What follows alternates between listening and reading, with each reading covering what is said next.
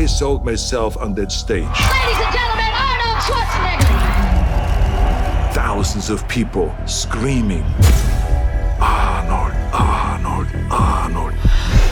And when you visualize something very clearly, you believe that you 100% can get there. There was a lot of things they had to learn,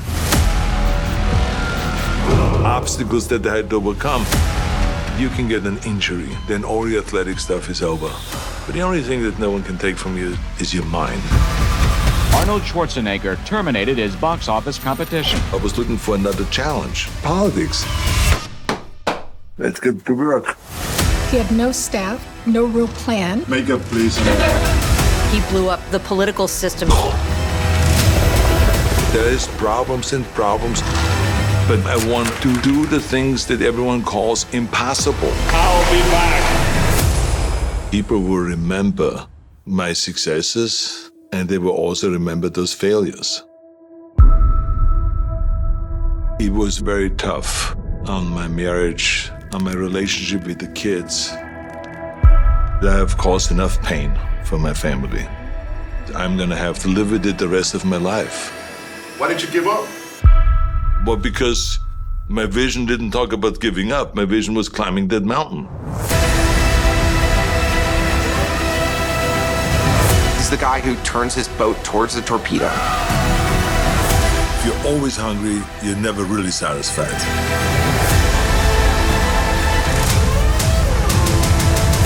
No matter what it takes, work your ass off. Do it. Do it now.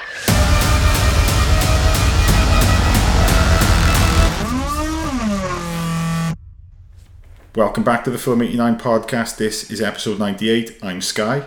And I'm Neil. And tonight, we're going to finally be devoting an episode to one of the Film 89 team's most revered icons of the big screen, a man who typifies the very decade after which this podcast derives its name, and one who starred in many films which we consider some of the very best ever made. Bodybuilder turned actor turned governor of California, Arnold Schwarzenegger. Now, the catalyst for us finally tackling Arnie on Film 89 is the recent three part Netflix documentary aptly titled Arnold. Each part is just over an hour long, devoted to his early bodybuilding career, where he came to dominate the sport, his acting career that made him a global household name, and his eventual segue into politics. So, Neil, the Austrian Oak. You and I have discussed some of his films in previous episodes on the Predator and Terminator franchises, but I think, correct me if I'm wrong, Neil, but apart from last year's Conan the Barbarian episode, I don't think on this podcast we have yet devoted episodes to any of his individual films. Yeah, I think that's literally the only one. Yeah, just it? Conan, I think, isn't it? Yeah, we we I mean we sort of sort of semi sort of covered Predator to the degree we went to watch. I can't even remember what the film's called. The- now, The Predator, The? Predator, um, which obviously didn't have Arnold in it. Thank God. and then we you know sort of reference some of the other films. But like you say, other than Conan, really, I mean we've mentioned in passing our love for certain films, but it's a bit shocking, really, that one of the sort of biggest icons of our sort of formative film years. We haven't done a hell of a lot more on him, to be honest. No. But which I, I guess this documentary then is kind of like the perfect sort of boot up our backsides to actually finally give some love to certainly one of our biggest kind of icons growing up, isn't he? I, I was going to say you keep using the word icon, and that's you know for me that's like the best description of this man, really, isn't it? He is Yeah. an icon. I mean, going back to our sort of teenage years, you didn't say uh, to your friends, "Have you seen that there's a, a new film coming out called Total Recall, or there's a new film coming out called Predator?" You went, "Did you see there's a new Arnie film?" Yeah. coming out?" That's And right, that it was, wasn't it? It was literally that was all it took for you. Before you even knew the title of the film, either you or one of your mates done a whatever and said to you, "There's a new Arnie film coming out," Yeah. and that was pretty much all the information you needed, wasn't it? See, that's the thing. This was back in the day of the movie star when we still had movie stars. Now, modern Hollywood has been criticised that it's not about movie stars anymore. It's about franchises and characters. Yeah, I think you could literally count on one hand the amount of genuine movie stars which are left. Um, I think you've got Tom Cruise, Leonardo DiCaprio, and and very few others. Yeah, and a, and a push. I mean, there's, there's, yeah, you could perhaps, perhaps lump Brad Pitt in with that. Yeah. Um, Yeah, I think But like you fair. say, the days of literally, you know, the film title not being as prominent as Schwarzenegger Yeah. above the film title. I think those days, or, you know, or you know, Stallone, or you know, you name it, could be, Mm. you know, you know, a couple of different names we can mention there. Where, like you say, it, the selling point on the poster was the name on top of, you know, above the title of the film, wasn't it? Yeah, it was, wasn't it? The name Schwarzenegger was almost as prominent as the film's title.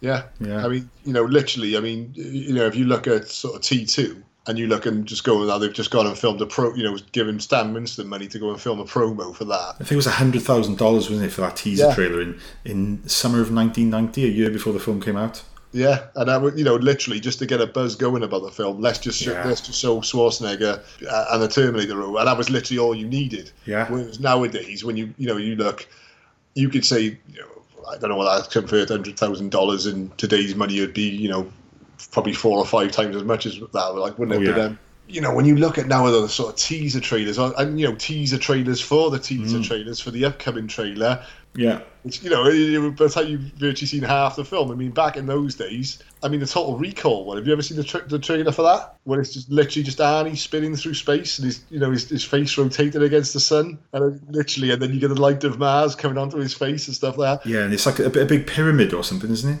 Yeah, I knew nothing of what No. that film was about, but I was like, all right, it's a science fiction. It's got Arnold Schwarzenegger in. I'm in. I'm in. Yeah, of course. you know, I knew nothing about Total Recall at all. You know, I was not at an age when I thought, oh, that's a Philip, based on a Philip K. Dick novel. That is, Yeah. oh.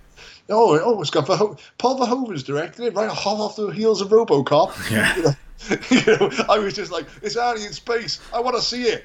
Oh my god, Neil! How many times have we said this? But come on, man, you just can't even adequately convey this to the youth of today. What a time to be alive that was.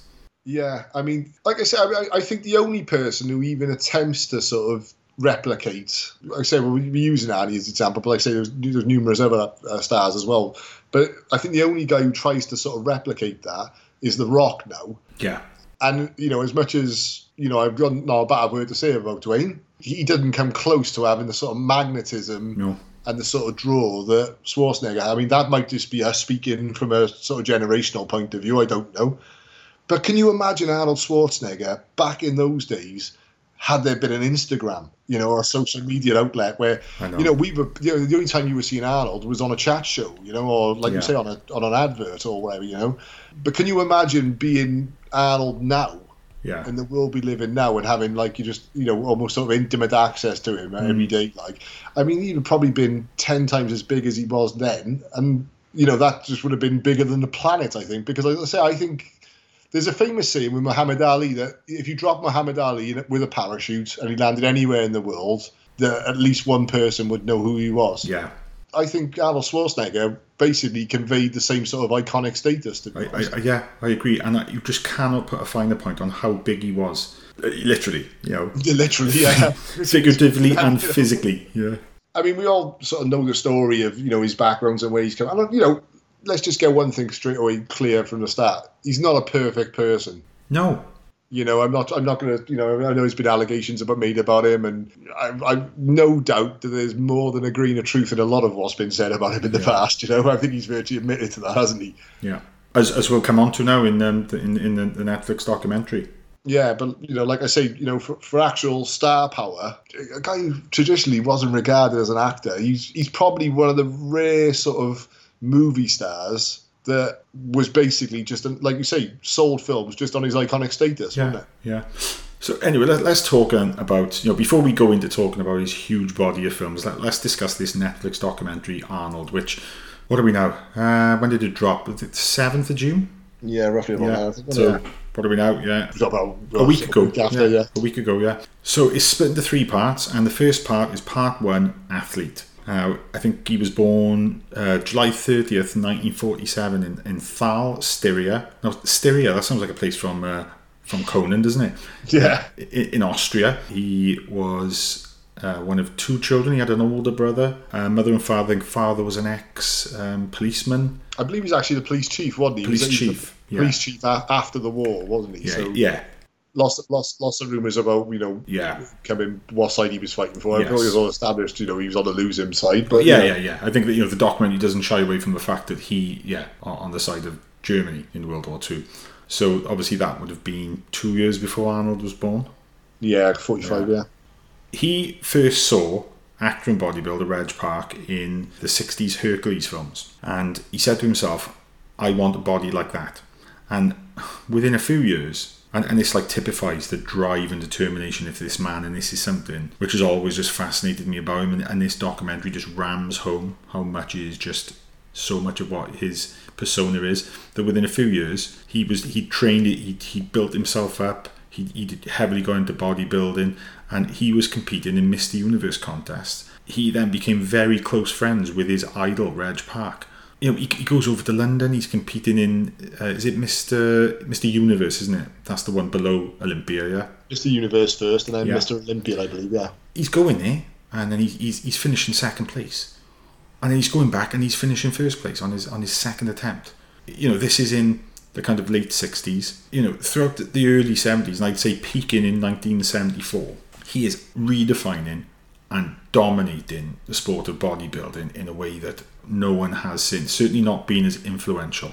the thing is with that, I, I think there've been, you know, within a sort of small circle, there'd have been the man, if you like. Like you say, Yeah. like Reg Park would have been the man. There's probably others that, you know, that were sort of getting towards a status where people within that circle knew that person was the best in the world. But I think Arnold Schwarzenegger is the first breakout bodybuilding champion, isn't he? He's I the agree. first one where literally the man in the street would know that there's a guy called Arnold Schwarzenegger who's built like the Hulk, you know? Yeah, and like you, you look at bodybuilders today, and in terms of their actual size, they're bigger than Arnold Schwarzenegger.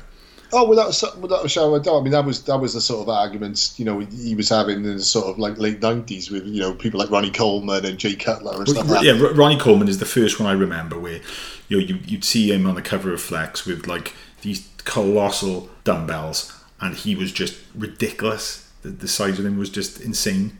Yeah, I was going to say, I think definitely towards towards the end of the nineties, and you know, look at me, look like a you know body beautifully, or sort of about towards the end of the nineties, and you know, uh, up, up until about sort of late, late two thousand, coming into the teens, really, it was all just mass after that, Yeah. wasn't it? it was, Yeah.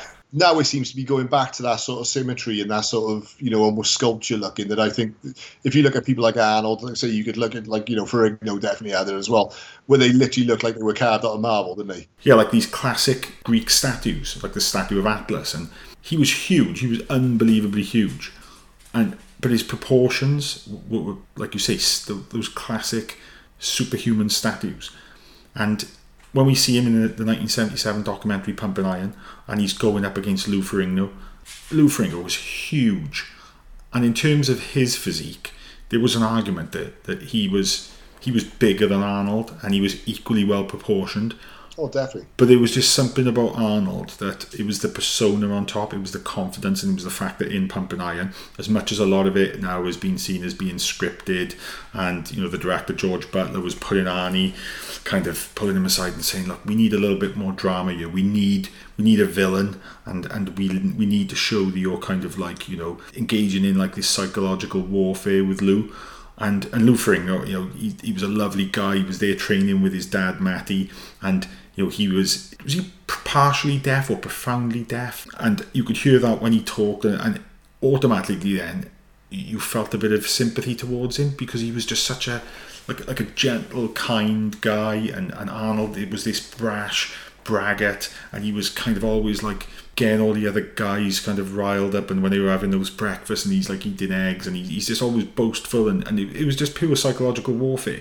And then I think Ken Waller, he also was kind of toning it down a bit, but he was also kind of being a bit of a dickhead.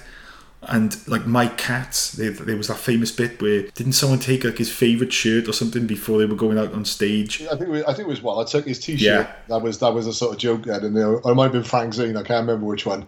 Yeah, And uh, you know, he was walking around looking at his T-shirt. That was something that happened for like twenty seconds, and they thought it was funny, so they made Yeah. a three-minute skit. made a huge thing of it, didn't they? Yeah, I mean, come on, let's let's be realistic now. I mean, years later, it came out that you know, yeah, like you say, so anyone who watches any reality reality TV now, there's no such thing as reality TV. Yeah, It's all scripted. It's all, or you know, can you just do that again? You know, type course. thing, isn't it? You know, yeah, um, I think it's very rare that you know, but I mean, pumping iron. Well, like you say, Arnold had actually retired from bodybuilding. By the time Yeah, didn't he? You know, Yeah. he, he didn't stay hungry, hadn't he? Like was course. yeah, like you know, I think it was, wasn't it? You know, to come back, the the lure of coming back and you know oh, sorry, it was before Stay Hungry, wasn't it? Um, the lure of coming back and sort of being, the, like you say, the villain of the piece, but also the star of the show. But being completely honest with you, like you say, if you look at some of the people there, I mean, like you know, they could have, they could have easily been given the same role, but somehow they wouldn't have had the same effect, would they? You know, No. in a sort of, you know, in, in a sort of Flashpoint parallel universe, you can't imagine Frank Zane being the Terminator, or you know, like you say, or you know, Danny Padilla or whatever, you know. Yeah. But you know, all these guys were built like, like you say, like Adonises, weren't they? Like you know. But there was just something about Arnie, wasn't it? He was it's that sort of X factor, like you say. If you look at it, you know, I mean, just saying that it'll be referenced later on by us, no doubt, and he referenced it all the way through. You- know, it's much the same as you know, every time he'd walk into an office and say he wanted to be a movie star, people just look at him and say, "That's ridiculous. How are you Yeah. going to be a movie star? You know, you can't even speak English. You know, you can't understand a word you're saying." But you know, by the time Pumping Iron came out, and was a big success and kind of really put him on the map. You know, kind of moved him outside of the world of bodybuilding, where obviously he was, you know, just hugely famous. He he done Hercules in New York in 1970, where he was credited as Arnold Strong, Mr. Universe, and they they dubbed him over, didn't they? Have you ever seen it? I've seen bits of it. I can remember when I was a teenager, there was um, a telethon on ITV's Yeah. first telethon, I think it was, and the the the thing was you had to phone in to vote for which movie was going to be shown because I think it was the first because it was when we were like in the UK we only had sort of like TV on till eleven thirty, didn't we? And then Yeah. it cut off until seven o'clock in the morning. Yeah. And I think it was my first experience of TV being on all night, like Yeah. a twenty four hour thing. And I think that was coming on at midnight, and that was you had to pick which movie it was. I can remember bugging my parents to phone in and vote for Hercules in New York, so I could record it and watch it. Oh my god, I, I, I don't think they ever did, but if they did, I owe them money. And he, he made a brief uh, appearance in The Long Goodbye in Robert Altman's classic um, Philip Marlowe film noir in '73, uh, where he, he played a heavy. And then then we went to Stay Hungry, didn't we, 1976, which I got to admit, Neil, I've never seen Stay Hungry. I think I've seen. It's bizarre. It's with Jeff Bridges, isn't it? Yeah, I was thinking, have I seen it? And I was pretty sure I hadn't. And then there was a bit with um, where he actually does his speech to Jeff Bridges about staying hungry, and there was a bit where Sally Field was comforting him, if you like, and giving him Yeah. a hug about saying. And both of those scenes seem familiar to me. So whether I've seen those scenes before, but for whatever reason, it rang a bell. But yeah, if you if you ask me straight out, have you seen Stay Hungry? I, I'd have to say no. You know. Yeah. It's like, you know, the earliest thing on his, on his film, filmography, The Long Goodbye is, is, is a classic, but then, you know, th- that is just Arnold in like a brief cameo. Yeah. the, the first thing that really put him on the map for me is you know is, pumping iron, and then you know there was there was a few odd you know he, he turned up in the um, Kirk Douglas film, didn't the villain. Yeah, no, that, that's one I can remember as a kid loving because over here it wasn't called the villain. In the UK, it was called Cactus Jack Slade. Yes, that's right. It was, wasn't it? With um, yeah, it was with Kirk Douglas and um, Um, Ann-Margret. Because obviously, Margret, yeah, yeah. Kirk Douglas's character is called Cactus Jack, isn't he? Yeah, and I'm sure it was called either Cactus Jack or Cactus Jack Slade over here. And I can remember that being on TV in the summer holidays, sort of like when you know, sort of Batman used to, you know, 60s Batman used to be on Yeah. and stuff like that. It was that sort of late morning, early afternoon spot, and it must have been a rainy day. And I can remember watching it thinking, "That's Arnold Schwarzenegger."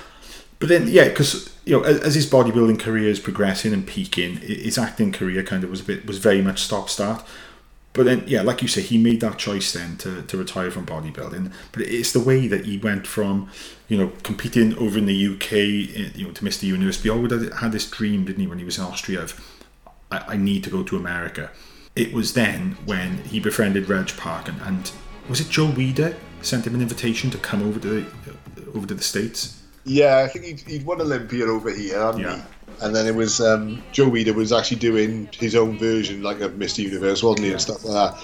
And you know, and that, in First Round, he actually references that, doesn't he? He was sort of a big fish in a little pond in Europe. Yeah, When he came to the States, it was a case of okay, you know, your fat belly and stuff like that. You know, Yeah. he was too puffy and he was too, you know. All, don't get me wrong. I mean, personally, I'd have killed for that physique, yeah, when he was winning titles in Europe, you know. Yeah. But um, like you say, when he came to the States, it was like okay, well, to the big leagues now, the sort of major leagues, if you like, weren't there? You know. Yeah, they, they were they were really weren't they? They were taking the mick out of him. They were they were you know pointing out flaws in his physique and stuff. And Well, the one criticism with Arnold's always been he's had, you know, small legs. I mean, even in Pumping Iron, there's people making jokes about his small Yeah. legs and stuff, you know, which, again, like, you know, you look at his legs and you think, well, they're small, but I suppose they're not looking at things in the way we're looking at things. I yeah, mean, of course, it's, it's all purely yeah. subjective, isn't it? yeah, I mean, you know, like I say, I you know, I look at a guy like built like that. I the last thing I think is he's got skinny legs, you know. But I suppose if you're living in that world constantly, then yeah, you do notice little flaws and little sort of you know dents in the armor, don't you? Yeah, and then it was when he came to California, wasn't he?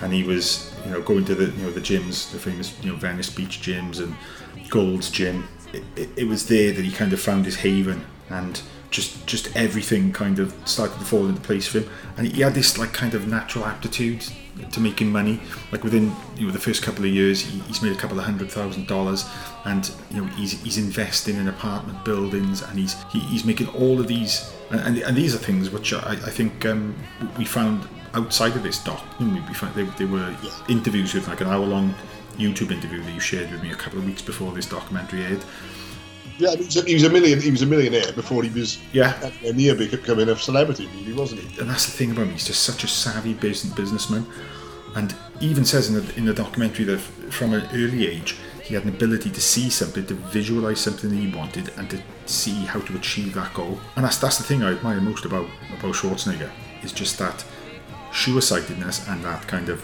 that's what I want, and he will achieve it. Yeah, I think as cliched as it as it sounds, he is one of those sort of gifted individuals. Yeah. Say, once he sets his sights on something, whether it's now, tomorrow, or in 25 years' time, I'll get it. Yeah, You know, I mean, like I said, there's, there's in- you know interviews from the 70s where he's talking about moving into politics, which which, must have sounded even more ridiculous than I'm going to be the world's greatest movie star at that stage. You know, that stage. What's that? Um, uh, like the bodybuilding kind of Bible, the encyclopedia that, that he, he published that kind of gets updated every couple of years. Yeah. Uh, Ar- Arnold Schwarzenegger's Encyclopedia of Bodybuilding, Yeah. which I, I will I will proudly say I own a copy of. Which, which is the definitive bodybuilding Bible. it literally, literally it's one of those things I you know over the years obviously we've all done a bit of training over the years and stuff like that and we all done the sort of you know read the men's health exercise of the week and you think oh I'm going to try that next time I'm in the gym and stuff like that I would say with with the, the, the version I've got I think is one of the sort of 80s edits Yeah. and it's there's things in it now where you think God people are still trying to pass this off as a new exercise I mean Yeah. the, the one shoulder exercise I do is actually called the Arnold press Yeah. I think he was one of those people, rather nicely referenced in the uh, documentary as well, who was a very driven person, but was also willing to sort of look and learn from others as well. You know, and I think yeah. And you know, in the doc, there's that bit in there where he's driving around, he's been interviewed, and this this is kind of mid seventies, around about the pumping iron era, and he quite candidly admits to the you know the steroid use, and he says, yeah, you know, all the guys in this business use steroids, but you know we do it under the supervision of doctors, and we do it for four months a year, leading up to a competition, and even if that's not strictly true, and it's more than that, the fact is he's being honest about the fact that he uses steroids, like they all do. the simple fact with that is the way I always look at it as well. Is personally speaking, no, I've never touched anything like that. If it was legal and could be monitored and you could go down to the local chemist or go and speak to your GP and they could give you something that could get, get you twice as big when you were training and it was completely safe and healthy, I'd be fir- and legal. I'd be first. Yeah. In, I'd be first in the queue for that because Yeah. if I would- if I go to the gym for an hour and I can get more results from it, but I also know that it's not something that you just take and you just instantly look like Arnold Schwarzenegger. I mean, the amount of people I, I'm not going to say I know, but the amount of people I, I, I'm aware of the fact that they may have dabbled in things like that. And physique wise, you think, "Hmm, I wouldn't put my health at risk to look like that, mate. Exactly. Yeah. Yeah. you know, to, to, to this day now, you think what Instagram influencers who are all trying to sell you the latest sort of chest exercise routine or whatever, and doing that. Yeah. Come on, let's be real, like you know. But uh, I mean, that was the thing. The caveat he kept he, he, when Arnold talks about stuff, the caveat he always puts is it, it wasn't illegal in those days, so technically I wasn't doing anything wrong. Yeah. But I think anyone who you know is stupid enough to think that he wasn't or anyone else wasn't, and let's be completely honest now. Well, you're telling me every major sort of film star, male film star, I will add to that, the, Chris Hemsworths, the, the Dwayne Johnsons, the Hugh Jackmans of this world, they don't go from being, you know, 150 pound guys to 225, 250 pound guys in three months without a little bit of sauce. I'm, you know, that's, you know, let's just be completely honest. The old sort of, oh, we just ate broccoli and chicken and white rice for six weeks. Well, I don't think it works that way. No, you but don't. I, I will also say an incredible amount of work goes into that as well, you know, God, because of course. you know that, that that's the other caveat as well. If you if you got six seven hours a day to train, you've got a personal trainer, a personal chef, and you know some Mexican supplements to help you along the way, then you know you will get those results. But um, you know with Arnold, it's, it's a no brainer, really, isn't it? Yeah, and and I think my favourite part of that first episode is the bit where you see the um, the insecurity, where he's like, I didn't think my physique was perfect, and I was saying like this piece of shit body I've got, like, you know, I don't like this about myself. I need to improve that, and you know, just watching Pumping Iron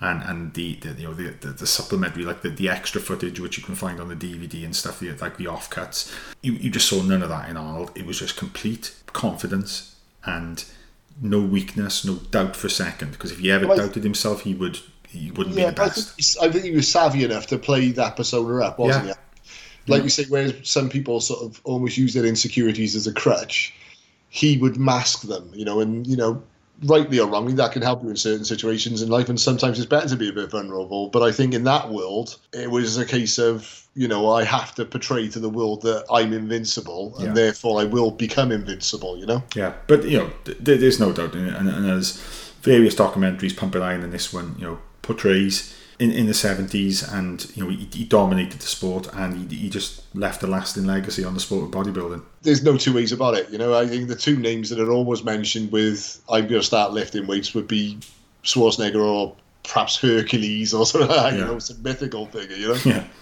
or, The Rock.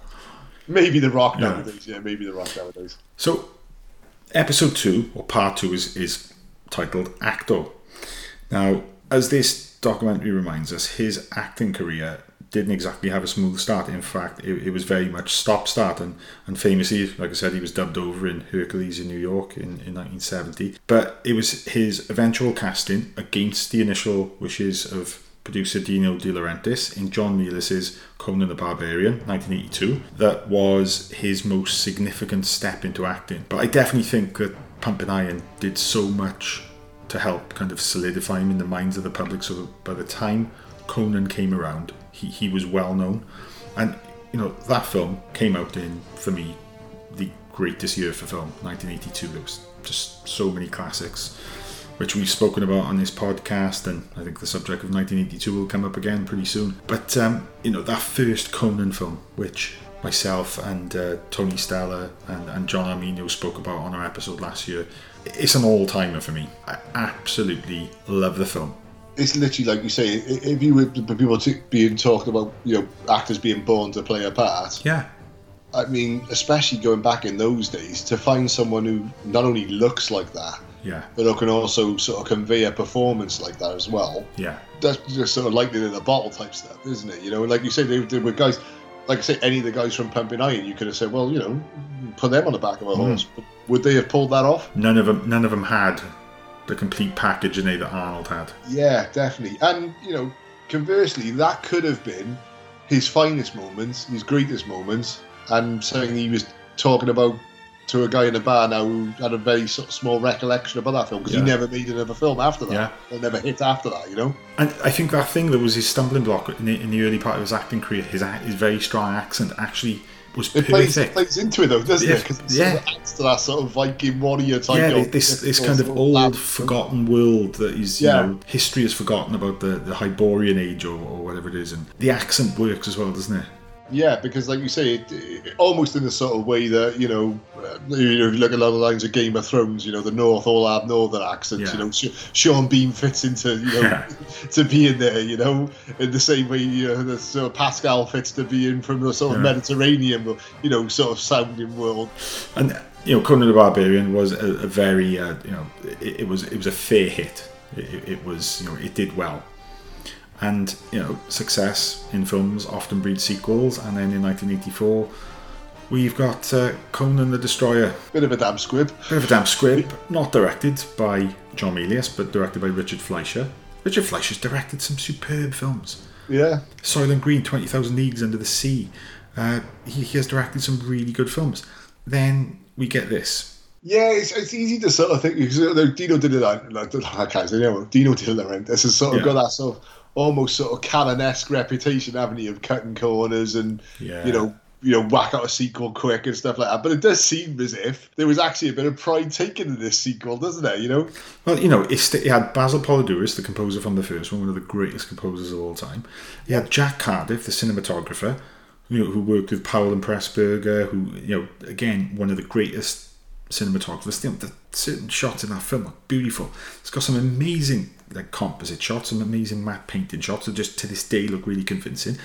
But the film is just it's, it's, it's hokey, it is camp, it's just got like you could argue that on paper the first film walks a thin line between kind of um, hokey and but it never does though that's the point it never does it takes itself seriously yeah it actually it, it actually takes this it revels almost the first film almost revels in the fact of like yeah this can be as outlandish as it wants Yeah. but it never goes into sort of camp territory does it it never goes into No. sort of parody or it's never knowing sort of wink to the camera of like No. yeah this is a bit silly It- like you say it, it presents her in such a way that it's almost like a sort of king arthur-esque type you know sort Yeah. of legendary tale that's being given to you doesn't it and uh, no disrespect to Sarah Douglas um, who, who plays the, the the the evil queen in this film but she is no substitute for James Earl Jones as Thulsa Doom And it, I was to say that's that's the thing as well. You know, you've got to, you know to have a good hero, you need to have a good enemy, don't Oh you? god, yeah. And and James Earl Jones as Thulsa Doom is one of the all-time greats. And then also in 1984, Hollywood bigwig, founder of Orion Pictures and follower of Film 89 on Twitter, Mike Medavoy, introduced Arnie to a gentleman by the name of James Cameron, who was making for Orion Pictures his kind of proper directorial debut, if you want to discount Piranha 2 The Spawning. And that film was called The Terminator Yeah. and that was the film, as we all know, that really properly catapulted Arnold's career into superstardom. Uh, Like I say, I think with with Conan, it could have been easily a character that could have been remembered for a few years. And like I say, I've no doubt he'd have got other gigs off the back of that. But this is the film really that sort of solidifies, hey, we might actually have a genuine sort of movie star. Yeah. And I think he, he speaks something like 25 lines in the film, doesn't he? Yeah, this is the thing. I mean, it was well documented, and uh, you know, he says as well, doesn't he? That you know, originally he was looking to play Reese, wasn't he? Yeah. But it was that conversation, wasn't it? And he, he, he had so many good suggestions to make about the Terminator, about how every move of his w- would have to be precise and exact. And and as he's kind of trying to physically explain to James Cameron how he thinks the Terminator should move, Play acted out as he's doing it, and like you said, that goes to show the sort of almost sort of fail to prepare, prepare to fail sort of mentality that I think he's got. Where instantly he's thinking, I can play this character, Reese. I'll be the good guy. I'll be traditionally the, what would have been the sort of leading man, if you like. You know, I'll be the hero that saves, you know, saves the, the damsel in distress, if you like, and stuff like that. And then instantly, he's already thinking, but I need some formidable foe to go against. I need to, you know, this Terminator, it needs to be invincible. It needs to make me look good because I'm standing up to, against it, you know, and stuff like that. He's already thinking, you know, outside the box of how the Terminator loads a weapon without looking. And, you know, he just does it automatically like a machine. You know, he's basing it on Yul Brynner's performance in Westworld. And that goes to show, like, I've no, you know, I say uh, no real background knowledge this, but I would think an average sort of, in inverted commas, action star doesn't go into those great depths.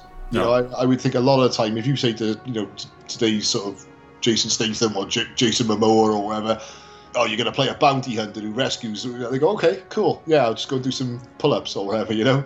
The, the fact that he was already thinking like a filmmaker, if you like, how can this film work? You know, we need this this Terminator needs to you know do this and do that. Shows you the sort of intensity and sort of foresight that this guy's got, really, doesn't it? Yeah, yeah, yeah. The, the Terminator was a, was a huge success. It was, it was made on a budget of six point four million dollars, and it, it was a massive hit for Orion. It, it was one of the most well received films of 1984.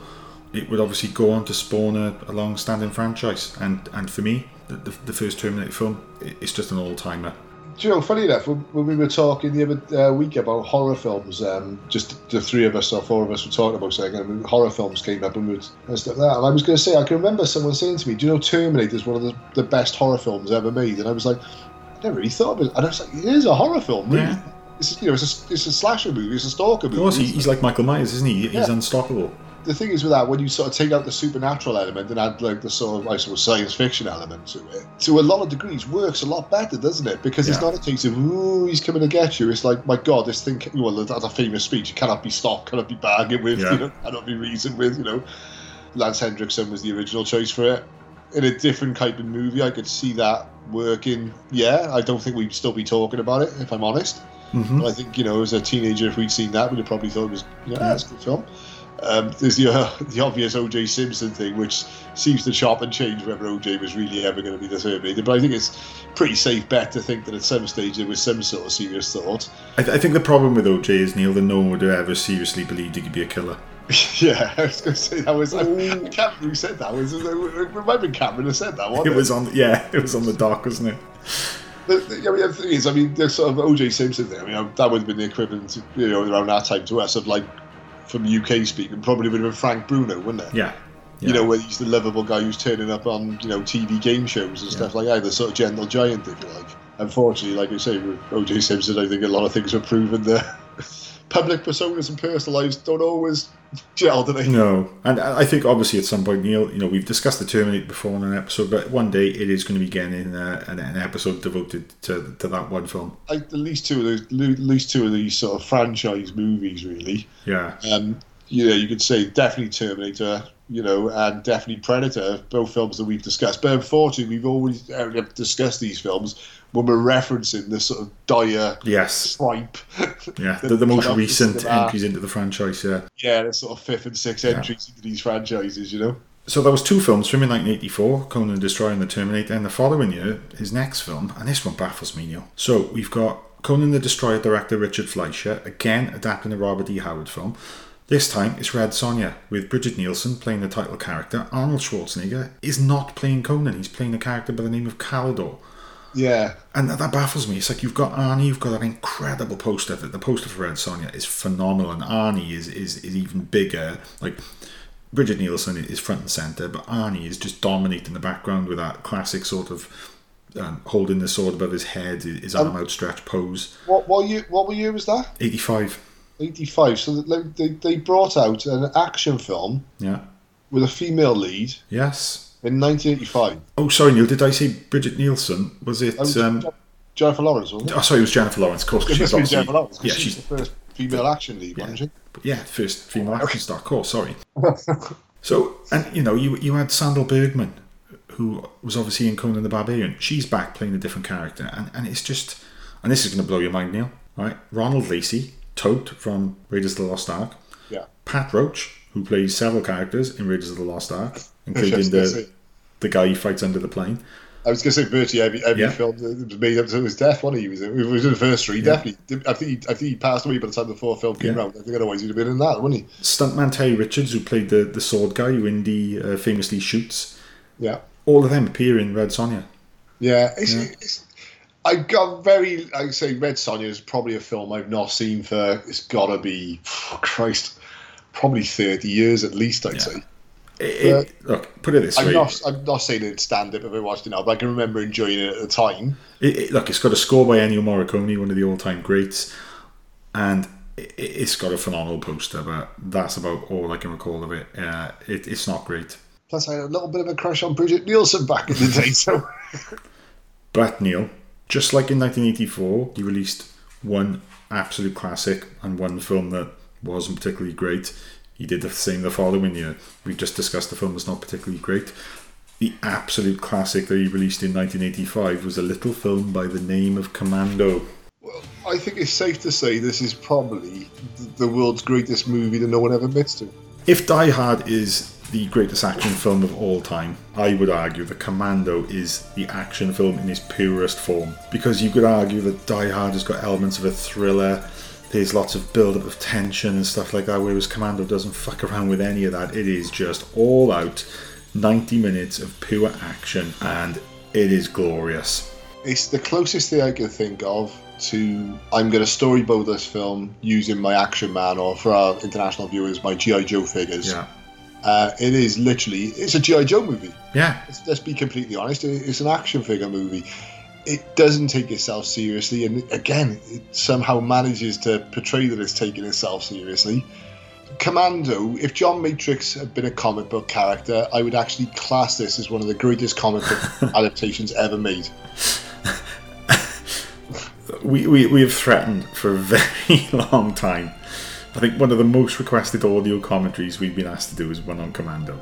It's, it's one that me and you particularly, uh, literally, when are we going to do? Uh, Yeah. I would say at least every month, one of us asks the, each other the question. Yeah, when are we gonna do Commando? Commando. And I don't know if it's a case of if we should do a proper episode or a commentary. I don't know because there's so many little bits of that film, that, you know, so many classic lines that we'd have to drop in, wouldn't we? Which you're not going to get the same effect with an audio commentary. But I don't know. Either way, It's probably the first film as well where Arnie is catching on to the fact of catchphrases and one-liners and stuff like oh, that. You know? he's having a whale of a time. Like I say, it, it's ridiculous. Let's be completely honest. It's ridiculous. But if you tell me that I let him go isn't a great line, or you know, remember I said I kill you last, I lied. I mean, I must quote that film at least once a week. Uh, at least once a week. Uh, some any sort of situation will come up, and I'll throw in a commando quote. Peter Griffin, um, I think he gets his wishes and he, and he wishes for uh, his own theme tune as he's walking around.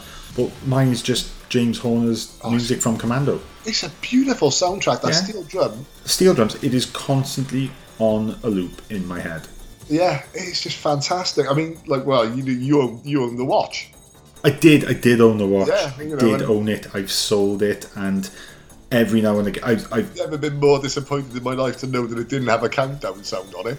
Yeah, I know, and I've, I've bought and sold so many watches over the years, and I, I, I can sell them and not look back and with any regrets. And it's the Arnie watch, the Seiko Arnie, as it's called, and I could I could buy another one tomorrow quite easily, but I just think, oh, did I really have to get rid of that? Because it is just it's a classic, really It's- is. There's nothing about that film where, like I say, if, if someone said to me, try and defend this or try and defend, I couldn't, other than the fact of because it's fucking awesome. That's Yeah. why. All right. For anyone that's going to point out it being hokey or whatever, I'll be like, show me a better 45 seconds of anything ever committed to film than getting tooled up on the beach. It's ridiculous. I mean, the, the opening shot of it, you know, with him walking down with the log in a sort of little montage of him and his daughter, you know, having ice cream and feeding deers Yeah. and stuff like that. And yet, for some reason, I won't hear a word said against Commando. No, I, I won't, and objectively, I won't either. I mean, Ray, Ray was it Rae Dawn Chong? or- She's ridiculous, isn't it? And yet somehow I'm quite happy that they get together at the I, end. I love Rae Dawn Chong in it. I love uh, who's uh, Sully David Patrick Kelly.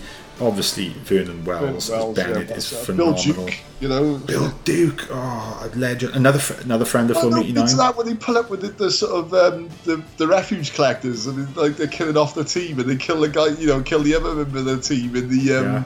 In the car showroom and stuff like that. It's one of the greatest opens ever. Yeah.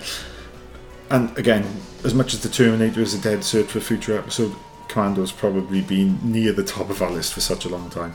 Without a shadow of a doubt, I, I won't hear. Uh, you, you, I'll defend it every week. Yeah. every way I. So let's jump forward to 1986 and a film that, for me, was always just mid to lower tier Arnold Schwarzenegger, and it is 1986's Raw Deal.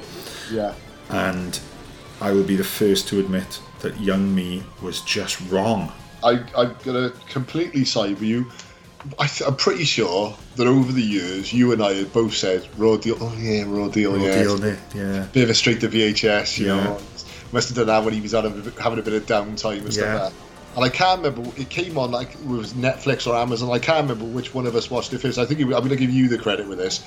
No, no, it was no. I said Neil. I just had an epiphany. I've rewatched Raw Deal, and I fucking love it. And you said, "Dude, I've literally just watched it about a week ago."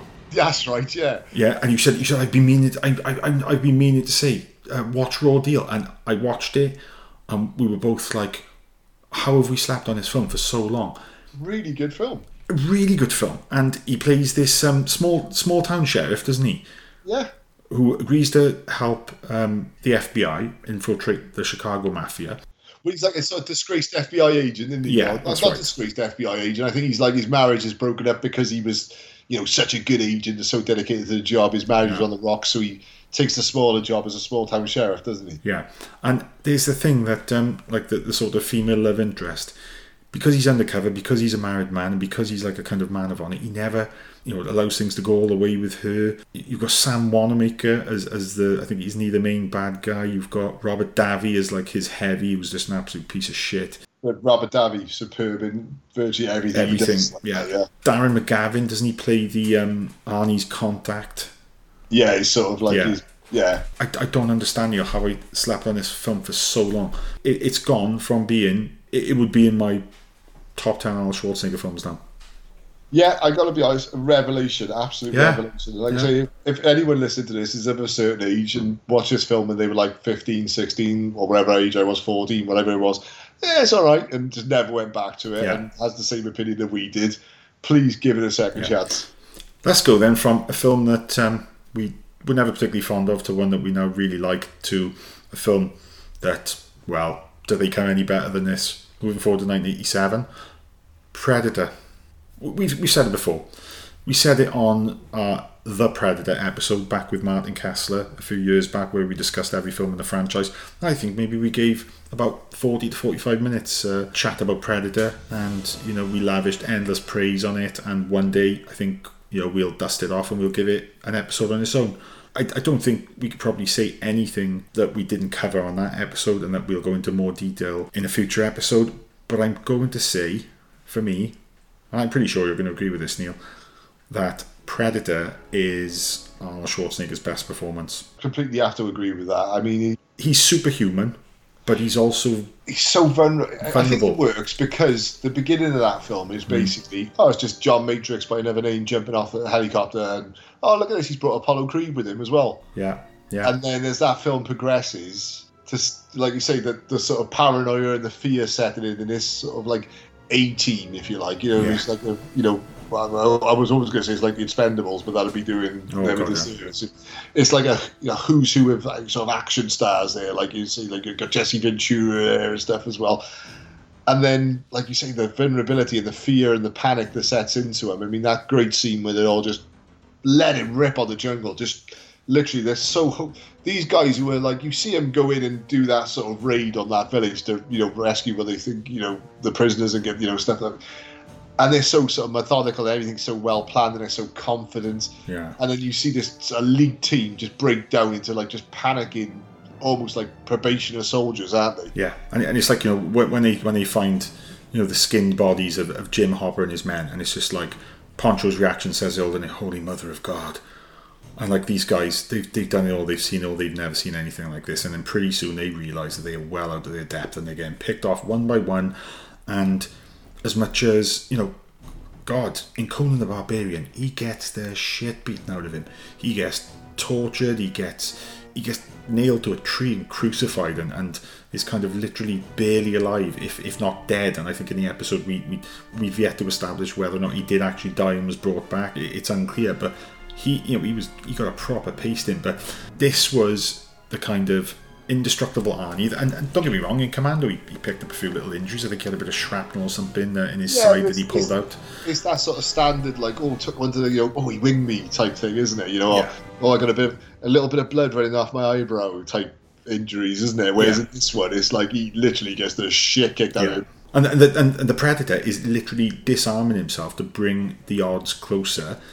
Well, it's almost like he's enjoying doing it. Isn't it? It's like I could, I could kill you quite Yeah. easily, but I think I'll, like you say, like, like a cat with a mouse, isn't it? Is I'll just toy with you for a little Yeah. bit, you know, give myself, so, give myself a bit of a, a workout while I'm at it, you know. I must. There's that bit, isn't it, where um, one of his team, I don't know if it's Poncho, is kind of um, is kind of having a moment of doubt or whatever, and, and Arnie's kind of stood there and he's ushering him on, and he kind of um, gives like a kind of false smile. And as soon as Poncho's passed him, he kind of drops that veneer, and you can see he's just like Yeah, he's shitting himself. Yeah, He's like- like, you say, he's, he knows he has to be the Yeah. strength of the team, doesn't he? Yeah, And and you know we talked about John McTiernan before when we um, covered Die Hard with uh, Jacob Rivera, one of our Well, all-time favorite films. Those first three movies, what Ah. movies. Those three films 87 Predator, 88 Die Hard, 1990 The Hunt for Red October. What a trio of films. Unbelievable. It, it, like I say, it, it sort of it's it's one of the sort of whenever we talk about anything like that, it's one of the sort of almost sort of like my belly sinks a little bit, thinking what Mm. that man could have gone on to have done. Yeah, I know. You know? You know, we, we've said, you know, a lot of people say there's no such thing as a, as a perfect film. I don't agree. And I genuinely think that. I would I would go along with I would go along with Predator for me being Yeah, a perfect it's movie. perfect film. It's, it's it's up there with Jaws, where I just can't think of one scene that I would cut No, out. I one element, one element of that story I would change. One act, one act that I would rather see replaced. I, I can't think of that. Yeah, and Going back to Raw Deal, Neil, and like kind of reappraising a, a film that I was, you know, it was never my my favourite. It was never in the running for being my favourite Arnold Schwarzenegger film. But 1987, same year as Predator, The Running Man. Yeah. Now, on paper, there is no way that The Running Man should have aged like it has. But when you consider the era that we're in, where we've been through the era of reality TV and, you know, how kind of dominant that became, and then the advent of social media and just kind of all of the social commentary. Well, it, it was based on a book by um, Stephen King when he, he Yeah. went um, under under his pseudonym of Richard Back- Bachman. Backman one of yeah. I've got to say, Neil, on my recent rewatch a few years back of The Running Man, that film really holds up.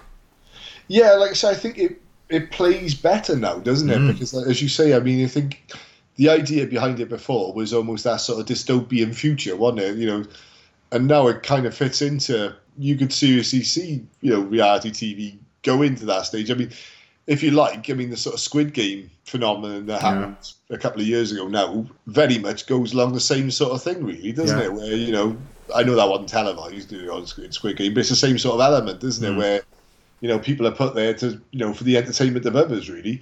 I mean, uh, there's there's certain things. I mean, we don't really know Richard Dawson as such, you know, as a game show host Yeah. and stuff like that. But you know, he was actually a game show host in America. So when we look back on it now, and we think of, I suppose, in those days, you imagine like, you know, if they made a British version, you'd have like Bob Monkhouse or Bruce Forsyth mm. playing this Yeah. evil bastard. You know, it's inspired to really, to be honest. And then, following you, it's kind of his first kind of foray into buddy cop territory. Director Walter Hill, you know, one of the all time greats, teamed Schwarzenegger up with Jim Belushi in Red Heat. Now, again, again, this is this is another one that for the longest time I can remember watching Red Heat when it came out on VHS, and I I've obviously seen it once or twice over the years then as well. But I think it was literally only about two years ago I sat down and watched Red Heat again, and I, it was probably a good sort of 10, 15 years since I'd seen it. And I always remembered it as not being a bad movie. Oh, actually, it's probably going back a little bit longer than that because it's when my son first started getting into Arnold Schwarzenegger, and Yeah. obviously then we just watched everything with Ali in it. But I could I can remember sort of saying it to Zach as it's not his greatest film, mate. It's not a it's not a fantastic film. It's all right hmm. type thing and stuff like that.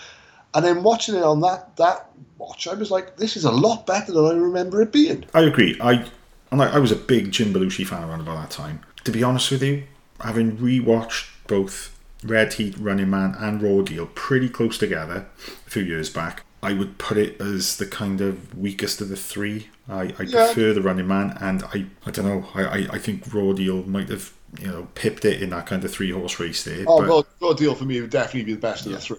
but it's no again Red Heat. It, it's kind of mid tier Arnie. Um, he's he's made a lot worse. And, but this is still classic Arnie era. And again, is there anything about that film where you go, that's down to Arnie? You know, there's, nothing, there's Yeah. nothing about that film where you think, oh, he's phoning it in or No, he's not at all. scenery or anything.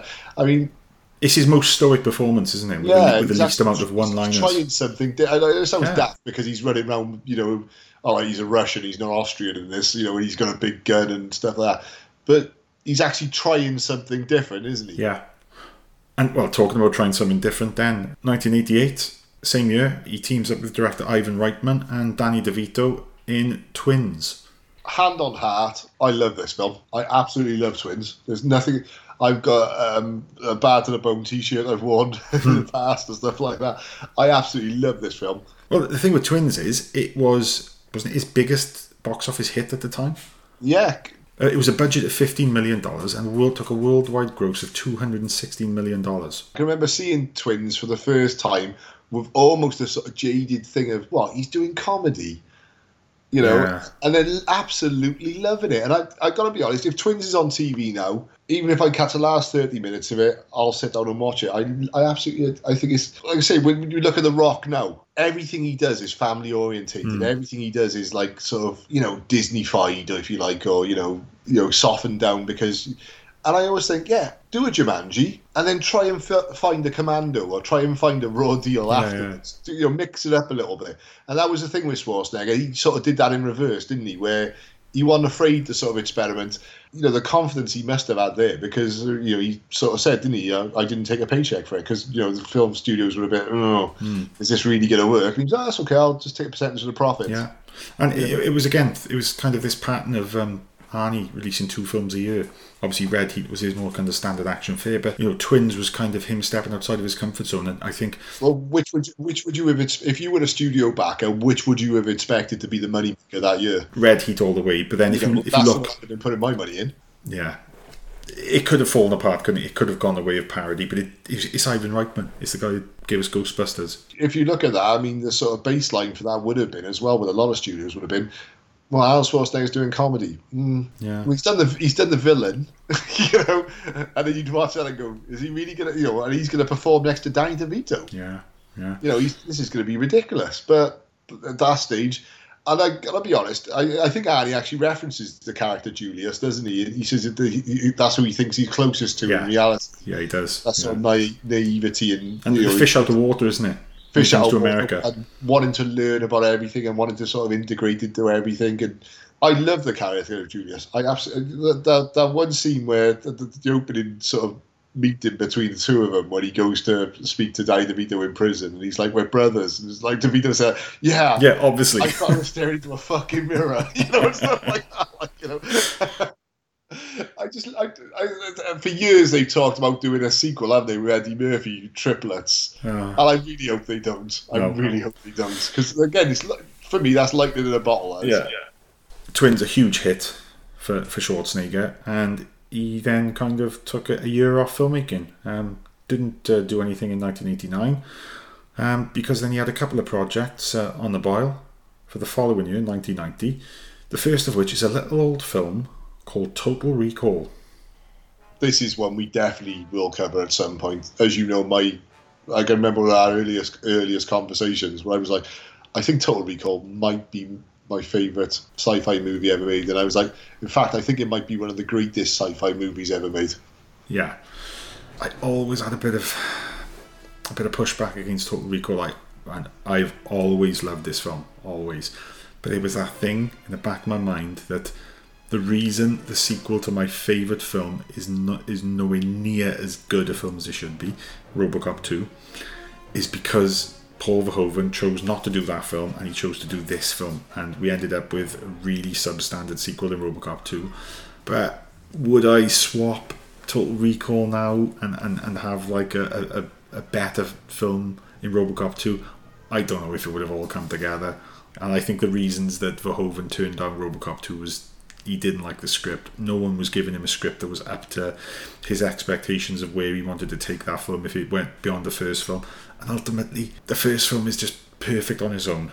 But, But again, this, this goes to show the sort of savvy sort of nature of Schwarzenegger because by this Yeah. stage now, he's that big that he's picking and choosing projects. and directors. and directors, Yeah. and he's you know he's had sort of Total Recall in his back pocket for I think it was a couple of years by that stage, because there was talk before they were going to do with Patrick Swayze he was going to take Yeah. the lead, wasn't and stuff like that. And then Schwarzenegger's got hold of it. He's got the rights to. He's got Carolco backing them, uh, backing him every step of the way and stuff like that. And he's literally looking around, going, you know, who could do something like this, you know? And, and he's like seen RoboCop because I know he was sort of in sort of early contention to play RoboCop, which would have been ridiculous. Yeah. And then he's seen RoboCop and he's gone. That's the guy who's directing Total Recall.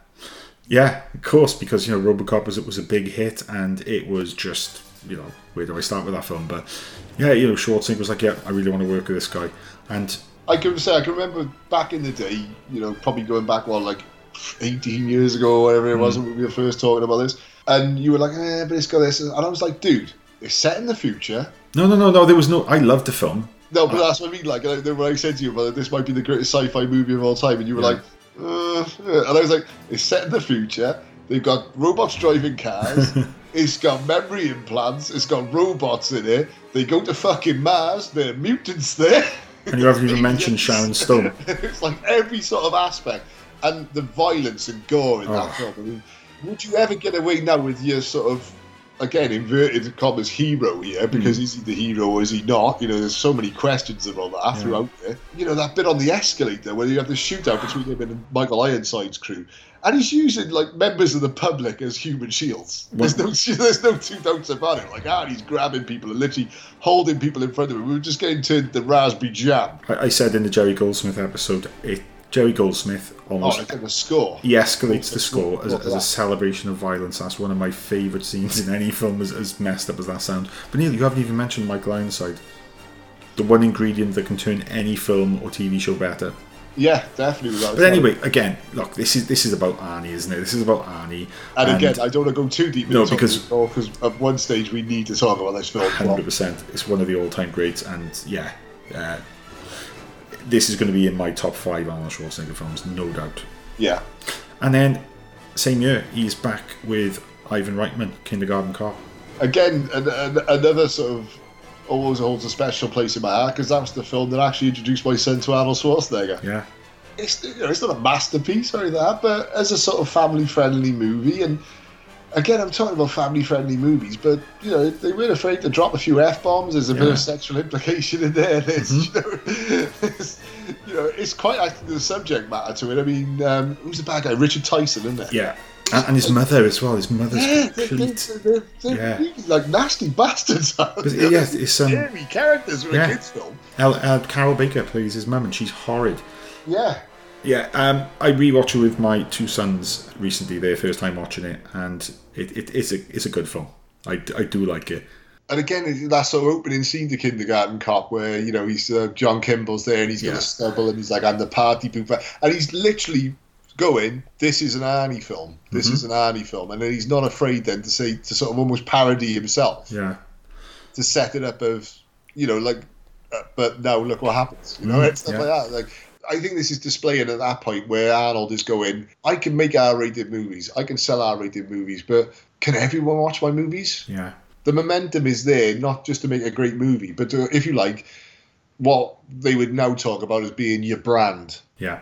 He was there. You know, he was way ahead of that game when he's thinking to himself, "Yeah, I want kids to be able to see this as well." You know, And, and this is the year where his his sort of um, box office chops are, is really going up. Kindergarten Cop made two hundred million, sorry, two hundred and one million dollars. Total Recall on a budget of sixty five million made two hundred and sixty one million worldwide. yeah, you can't argue with those figures, can you? At that time, like you know, But this was just kind of a warm up for what follows. And if we're going to say that Predator and Conan the Barbarian and the Terminator are perfect Arnold Schwarzenegger films, what is to follow? I simply haven't got suitable superlatives to describe it because in 1991 or in 1990 we had that, that teaser trailer, didn't we? That Stan Winston teaser trailer that you mentioned earlier that cost $100,000 and it told us that the following year, July 1991, we would be getting a sequel to The Terminator titled Terminator 2 Judgment Day. and not implying at the time what role of Arnie you'd be playing. there. Yeah. And it was ambiguous for quite a long time, wasn't it? The trailers were edited such that you assumed that the cop that we were seeing was the good guy. yeah. Obviously, you know, Michael Biehn's character of Kyle Reese had died in the first one. We saw that a, an almost superhuman, fucking ripped as hell, badass looking Linda Hamilton was back. And clearly the job is to protect this young boy, we all know is John Connor. But we don't know in those early trailers like who the, the, the bad guy is. And then in subsequent trailers, it's revealed that, whoa, hang on.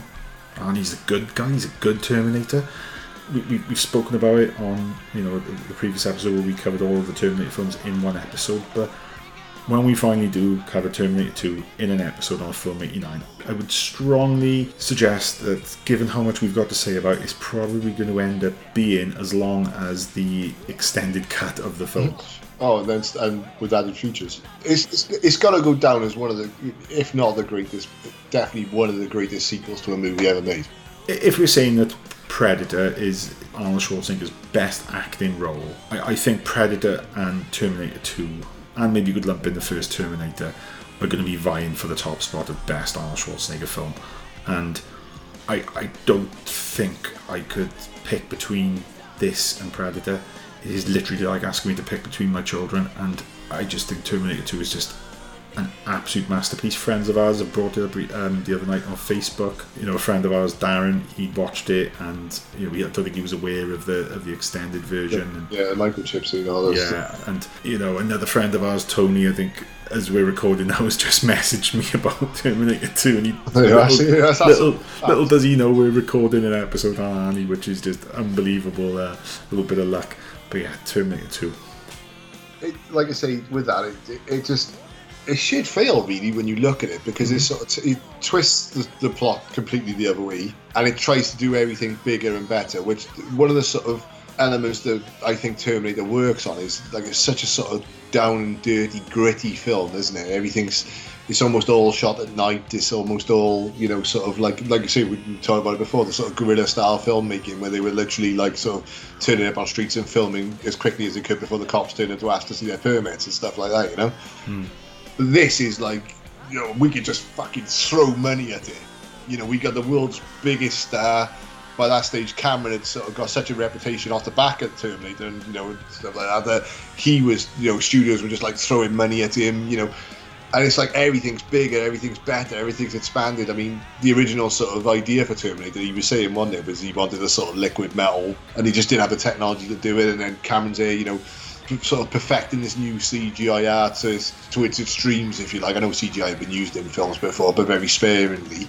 And somehow it manages. I mean, like you say, again, perfect film. It just pulls it off, doesn't it? There's there's nothing about there's nothing about that film where you think this part doesn't work or that part does. Oh, I hate it. I, you know, like oh, this bit always niggles at me or whatever like that. There's just nothing about that Yeah. that doesn't work. And do, do you think, Neil, that this is the, the absolute pinnacle, the apex of Arnie's career? This is him at the absolute top of his game, commanding the most influence. And I think, I'm not saying it's downhill from here, but I do think this is his career peak. I, In yeah, terms I of, think this know- is this is this is this is his Mount Olympus, isn't it? This is the Yeah. top, you know, the top of the tree sort of perform. You know, like you say, perform performing movie as well. Like you know, and you know, how, where'd you go from there? You could do a third Terminator movie, which obviously we'll talk about later. But you know, where do you go from there? You know, like see, for me, Terminator Two and Total Recall are sort of vying for position there for me. You know, but this obviously works on a greater scale because it is returning to that sort of familiarity of Yeah. the Terminator movies, isn't it? Yeah. Well, where, where did he go after that? He kind of looked back and, and was like, well, you know, I, I, I had great success with, with John McTiernan in Predator. Let's team up with him again. And we've got 1993, Last Action Hero. Yeah, and I know there's loads. I, every time, every time I see this film come up on Twitter, it's always people defending it. And there's little moments of absolute inspired genius in this film. You know, that bit where they're going into the police station and Sharon Stone's character from Basic Instinct is stood outside smoking a cigarette. The T1000 walks out. Little moments like that. If you look, it's ahead of itself Hmm. in the fact of what we get nowadays with like these sort of multiverse and flashpoint type movies where you know we can sort of like you know ready player one being another example of that where we can sort of reference pop art you know and sort of you know bring in icons and stuff like that i can remember seeing it at the time and thinking it was fucking awful and i've seen it since i'm in no way going to defend it It- It's the kid for me. I, I find yeah the the kid. kid's very little shit Yeah. Is, it, is he Austin O'Brien? Yeah, I just find him just really irritating. What's he doing nowadays he's not dead is he I, haven't Exactly. said the wrong, I haven't said the wrong thing have i No, I don't think so.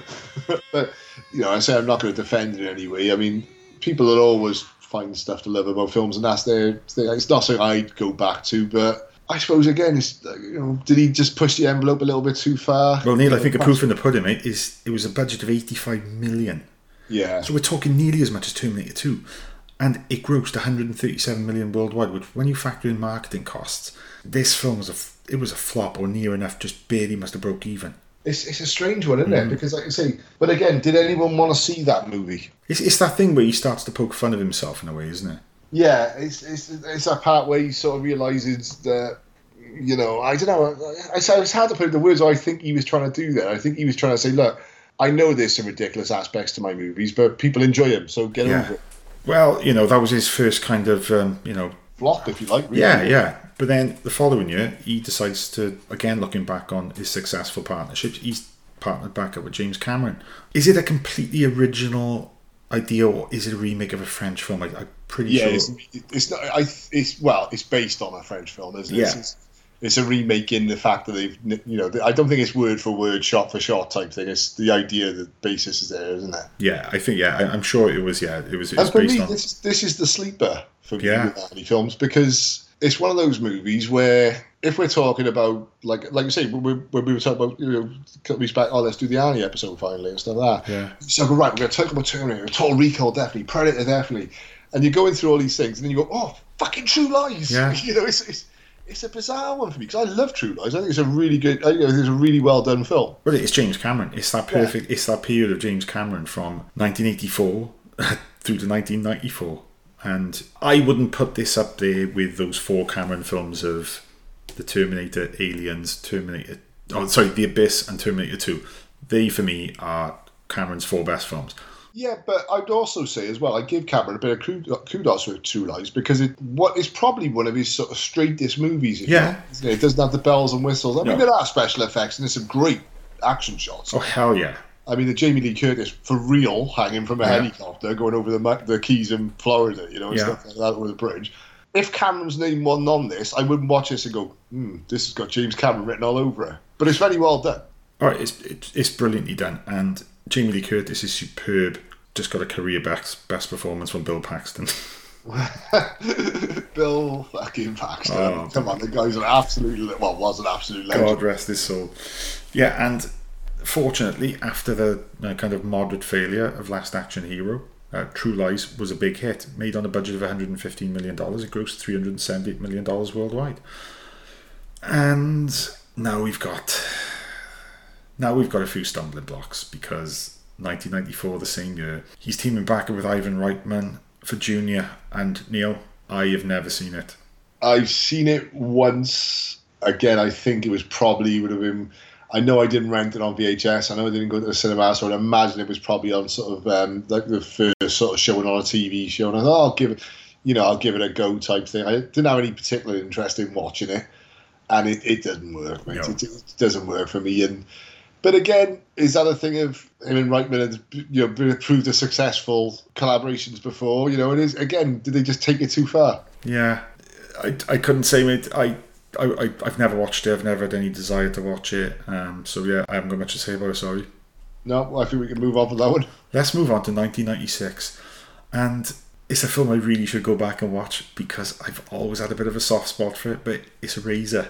Yeah, again, and it's probably God, probably at least twenty years since I've seen it. But yeah, but it's got James Caan. It's got James Coburn. I, I don't know. I just remember it being this kind of Arnie kind of going back to basics. yeah, I think it was a sort of almost a knee jerk thing with him there. I think after Junior had flopped, and they said Yeah. the, the last action hero sort of stain was still not quite washed away yet. Yeah, So it was like, right, can you give me something where I've got big guns yeah. and I can shoot badly CGI crocodiles at the end of it? Well, he literally did. He had those big rail guns, which completely preposterous. But yeah, it, But again, he was getting to the stage. I mean, they joked about it in the documentary. and I've read reviews, uh, interview, I've seen interviews before with him and Stallone speaking, where they were literally trying to outgun each other, weren't they? You know, if, Yeah. if you know if Stallone used a, a gun, he was like, "Well, what's bigger than that that I can hold?" And I think with that, it's it, like you say, it's Eraser. It almost sort of smacks of desperation a bit from Arnie, doesn't it? It's like you say, it's like right, let's get back to the action. Yeah. You know, right, this is you know. I don't think I don't say. I think it's fair to say that for a fair few years, few years preceding that, things were like passion projects to Arnie. Yeah. You know, he'd get hold of something and he'd think, right, how can I make this good script a great Arnie movie? You know? Yeah, I, I agree. Mate. I, I just yeah, I agree with everything you said there, and it, I, I do want to go back and watch it, but it was one of those ones where I, I, I begin to realise that I think yeah he's starting to lose it a bit here, and I went to see it with very low expectations, and it was just yeah it ticks enough box, boxes to get a pass from me, Yeah. and then. I, I completely skipped Jingle all the way the same year. I actually watched it uh, maybe a year or so back, a, a recent Christmas with my kids. It, it's amusing enough. We've all been those I, do you know parents looking. I won't hear a word said against Jingle All the Way for the same reasons uh, as Kindergarten Yeah. And Twins. These were all films that, like you say, I was watching with my son. Well, my son's coming to 17 now, but when he was sort of 9 and 10 years old, watching Arnie films with him, I think with, with Jingle All the Way, it's, it's, you know, it could have been made straight for television, couldn't it? yeah. It's got one of the best sort of uh, protagonists in it with Phil Hartman. I just he's just fucking amazing in it. He's the slimiest sort of greaseball neighbour in the world. And you know, he's literally a conversation where he's like, mm, "These cookies, put the cookie down," you know, Yeah. stuff like that. Like you know, I just love it. I love that film, but for, for purely sentimental reasons, Yeah. like you say, it's just you know, just a great sort of family fun film, isn't it? And then we come the following year to the greatest low point in anyone's career Batman and Robin. Right, I'm in no way trying to defend Batman and Robin. I am in no way saying that Batman and Robin is a good movie. I will say, however, if you were given the direction of we are trying to do 60s style Batman, Adam West style Batman, and you're the villain of the week, then I would actually say this rates as being one of Arnie's greatest performances. Controversial, I know, but let's look at it this way. You're doing 60s Batman, and you get Vincent Price on there, and you get him to ham it up as an egghead. Yeah. Or you're getting, you know, King Tut or Burgess Meredith. Well, Cesar Christ, Romero. didn't didn't bloody Otto Preminger play um, Mr. Yeah. Freeze, the you know the famous director? I I'm in no way trying to defend that movie. Absolutely, cards on the table. It's, it's, it is what it is. But I will say, if you're going in that direction, then Arnie's performance actually fits in. but again, you know, I'm not saying it's a good movie. I, I kind of lost for words. Can we can we move on? no. I, I think I think it took Arnie. Dinosaurs died because of the ice age. Oh my no, they didn't, mate. There was a big asteroid. I know. it, it it took him two years to recover then, and his next film is and well, this is kind of kind of Well, I say in that period, then he's got the stage now where he has the heart surgery, and that, hasn't he? that's right. And So that's what you've got to think now is he's coming off. Let's be honest, a sort of critically panned. He's had a few misfires now, and he's basically like I would compare him to the, the sort of ex-championship fighter. Now he's going through the sort of Conor McGregor stage, if you like, where he's winning one and then he's losing one. He's, you know, he's he's he's coming back, but then he's two steps forward, three steps back all the time, isn't he, and stuff Yeah. like that. And then you go into the thing of you've got to have well, two as it turned out, two very serious operations. You know, I, I was under the impression he had a valve replaced in his heart, but from watching that documentary, the first operation was a complete failure, wasn't it? And he was rushed back down again. Yeah, he was in a bad way, and uh, he went in confidently with the first one. Then he woke him up and said, um, "It's not gone right, and we're gonna we're gonna have to do another operation." He went back under, and he was I always attributed that to the steroid use, and it was only from watching that documentary. Yeah. It, It was, um, some sort of congenital, wasn't it? Yeah, because his mum had had it as well, Yeah. hadn't she? I, I always, I always thought that you know, obviously, you know, let's be honest, if someone was taking one pill, I would imagine he was taking four. If someone was taking fifty milligrams, he was probably taking hundred. Yeah. And I just thought, you know, the amount of stress that he put on his body throughout the years, that obviously would have caused the heart complete. But oh, hell obviously not. And, and do you remember Neil when we when we talked about the, the Predator franchise and the Terminator franchise, and, and we kind of you know wished that Terminator Two was the last Terminator film, and we wished the Predator Two was the last Predator film. I would love it now, Neil, if we could bring this discussion to an end. And the last film Arnold Schwarzenegger ever made was End of Days. Yeah, I can agree what you're saying because for me, this is this is a very sort of underground classic Arnie movie for me. Well, you know, th- th- this is Peter Hyams. This is the guy who brought, you know, 2010 Outland, my favourite Van Damme film, Time Cop, possibly, if you're not Yeah. going to count Universal Soldier. Peter Hyams, he's got a couple of decent films under, under his belt. And this one was Arnie no longer superhuman. This is Arnie vulnerable. This is Yeah. Arnie going up against Satan, which you could say is like, oh, come on, he's fought aliens, he's fought liquid metal, bloody killer machines. Now you're putting him up against the devil, seriously? It sounds like it sounds like a ridiculous pitch, like you say, doesn't it? Yeah, I mean, that's that's the whole thing with that with with the Predator. One there was basically someone was joking round about after Rocky Four. What's Rocky going to do now? Fight a space alien? yeah. You know, and you know, it sounds like well, after he's killed, you know, after he killed the Predator, what's he going to do now? He's going to fight Satan. Yeah. But it's also like a neat kind of little horror thriller type film as well. Yeah, so it's it's one you know almost instantly I was like, I really like this. Yeah. and it's one that I don't go back to often, but every time I go back to it, I'm almost sort of surprised by, oh yeah, I've forgotten how sort of got like a Candyman vibe to it, Yeah. or it's got like a sort of Omen vibe to it, and you know, there's all these different sort of aspects that come into it where you think this is like a proper horror film. Yeah. This isn't just like an action film with a horror, you know, with a supernatural element to it. And Neil, this this is going to completely blow your mind, right? So what are we now? 1999. So we're eight years on from Terminator 2. Obviously, inflation is going to account for quite a bit of this, right? But Terminator 2 was the most expensive film ever made in 1991. It was 102 million dollars. End of Days in 1999 also cost 100 million dollars, so two million dollars less. Yeah.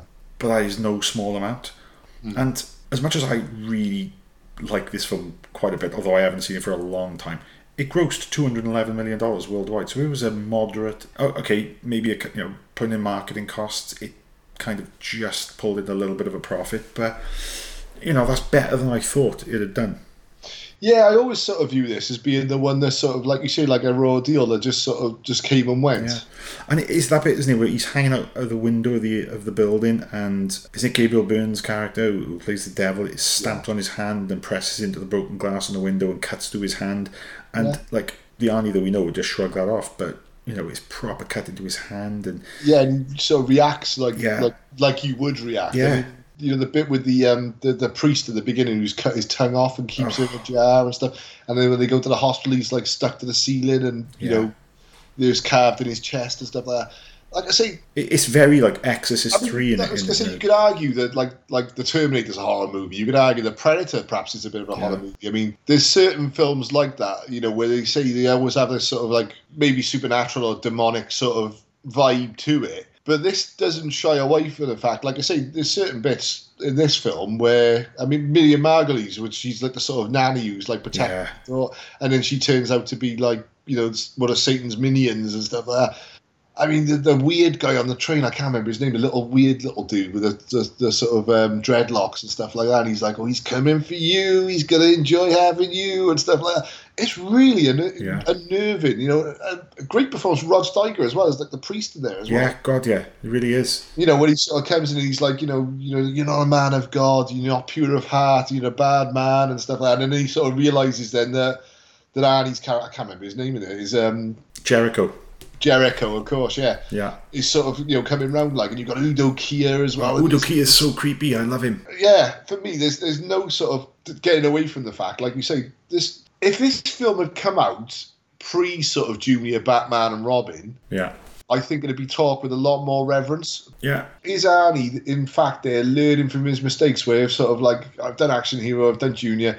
All right, I'll do a race, I'll do a big action movie, and it's like when he comes back, he's like, well, let's do it, but let's try and do something slightly different, you know, and let's try and oh, okay, there's a bit of a horror element to this. He's trying something different again, isn't he? Yeah.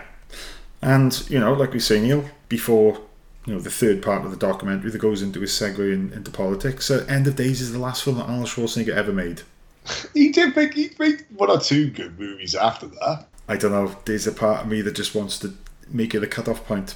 I think it's safe to say because, like I say, the films he does afterwards, what's he do? Like what's uh, collateral collateral damage or something? Or is it The, the sixth day is dreadful. six six days? Yeah, Co- collateral damage is forgettable. six days bizarre. It's just I, We, we've I- spoken about Terminator 3 Rise of the Machines. I don't want to talk about it again. Yeah, it's it's a, it's a strange choice. And He, again, he turns up in Around the World in 80 Days, which I, I never even saw. yeah, it's a it's a blink and you miss a cameo. Yeah. In fairness, mate. You know, we got really excited when The Expendables was announced, and that turned out to be a load of garbage. Yeah, The Expendables 2 was even worse. yeah, and Expendables three is. Yeah, well, you've, before that, you've got The Last Stand, uh, The Last 2013. Stand, Not bad. The Last Stand I'll go with, mate. I, Yeah. I, I, the Last Stand I think is an enjoyable enough action movie. Um, Yeah. I think Arnie plays to his strengths and his weaknesses with that, and you know, he, he sort of almost admits to his aging sort of self and stuff like that. Yeah. Te- teaming up with Johnny Knoxville, Jesus Christ. Yep, Maggie I think is a, a is a sort of a sleeper Yeah. there for Arnie. Um, Es- Escape Plan, which you've always told me to watch, I tried, and I, I, I don't know why I, I, I couldn't. uh, Escape Plan is bizarre, mate. It's, if you ask me to rate an average action movie that I could just sort of kind of watch, I go, yeah, it's a six or seven out of ten. It's, it's along those lines. Yeah. the thing is with Escape Plan is I think if Escape Plan had come out before the Expendables and I got to, s- to sit in a cinema and go, wow, Stallone and Schwarzenegger on screen together, it would have had a lot bigger impact on me. Yeah. But Escape Plan, I mean, easily, I mean, just walk so you could put all three Expendable movies together and Escape Plan's a better movie. Yeah.